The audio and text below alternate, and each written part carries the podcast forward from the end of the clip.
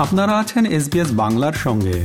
আরও স্টোরির জন্য দেখুন SBS dot com dot au slash Bangla.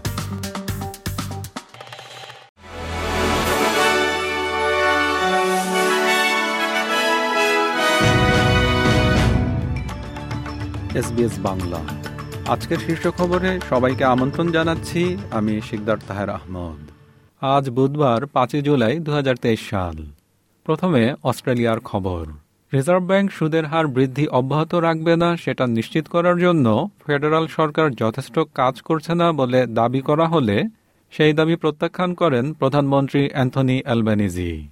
সুদের হার চার দশমিক এক শতাংশেই ধরে রেখেছে রিজার্ভ ব্যাংক অব অস্ট্রেলিয়া বা আরবিএ। গতকাল মাসের প্রথম মঙ্গলবারে সুদের হার বৃদ্ধি করেনি তারা। তবে ভবিষ্যতে এই হার বাড়ানো হবে কিনা সে সম্পর্কে তারা কিছু বলেনি। ভয়েস টু পার্লামেন্টের গণভোটে যারা না ভোটের জন্য প্রচারণা চালাচ্ছেন, তাদের বিরুদ্ধে ট্রাম্প স্টাইলের রাজনীতি করে বিভক্তি সৃষ্টির অভিযোগ এনেছেন minister for indigenous Australian Linda Burney ক্যানবেরায় national press ক্লাবে বক্তৃতা দেওয়ার সময়ে মন্ত্রী বার্নি ভয়েসের প্রধান অগ্রাধিকারগুলোর রূপরেখা তুলে ধরেন। সেগুলো হচ্ছে স্বাস্থ্য, শিক্ষা, চাকরি এবং আবাসন। Australian competition and consumer commission বলছে, মুদ্রাস্ফীতি এবং মজুরির চেয়ে দ্রুত বৃদ্ধি পাচ্ছে চাইল্ড কেয়ার খরচ। একটি তদন্তে দেখা গেছে যে, গত চার বছরে নিজের পকেট থেকে খরচ করার হার বেড়েছে সাত থেকে ষোলো শতাংশের মধ্যে। যদিও সরকারি ভর্তুকি কিছু কিছু ক্ষেত্রে দাম বৃদ্ধি হওয়া ঠেকিয়েছে। এবছরের পহেলা জুলাই থেকে কার্যকর হওয়া চাইল্ড কেয়ার ভর্তুকি বৃদ্ধির ঘোষণা দেওয়ার পরে ফেডারাল সরকার গত বছরের শেষের দিকে তদন্তটি শুরু করেছিল। এবারে আন্তর্জাতিক খবর। যুক্তরাষ্ট্রের ফিলাডেলফিয়ায় গোলাগুলিতে পাঁচজন নিহত হয়েছে বলে পুলিশ জানিয়েছে। বুলেট প্রুফ ভেস্ট পরিহিত একজন বন্দুকধারী ফিলাডেলফিয়ার রাস্তায় গুলি চালিয়েছে। এতে পাঁচজন নিহত ও দুজন কিশোর আহত হয়। এরপরে সে আত্মসমর্পণ করে।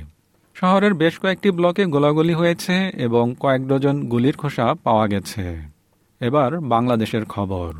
এ মাসের মাঝামাঝি সময়ে ঢাকায় আসছেন যুক্তরাষ্ট্রের পররাষ্ট্র দপ্তরের একটি উচ্চ পর্যায়ের প্রতিনিধি দল। মার্কিন পররাষ্ট্র দপ্তরের বেসামরিক নিরাপত্তা, গণতন্ত্র এবং মানবাধিকার বিষয়ক আন্ডার সেক্রেটারি উজরাজেয়ার এই প্রতিনিধি দলটির নেতৃত্ব দেবেন। খেলার খবর, ফুটবল।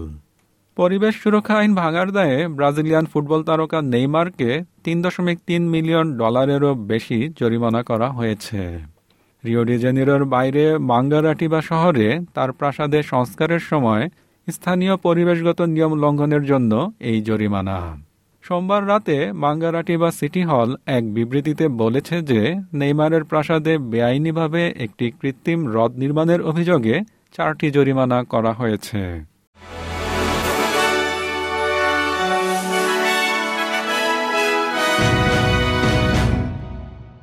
শ্রোতা বন্ধুরা, এই ছিল আমাদের আজকের শীর্ষ খবর।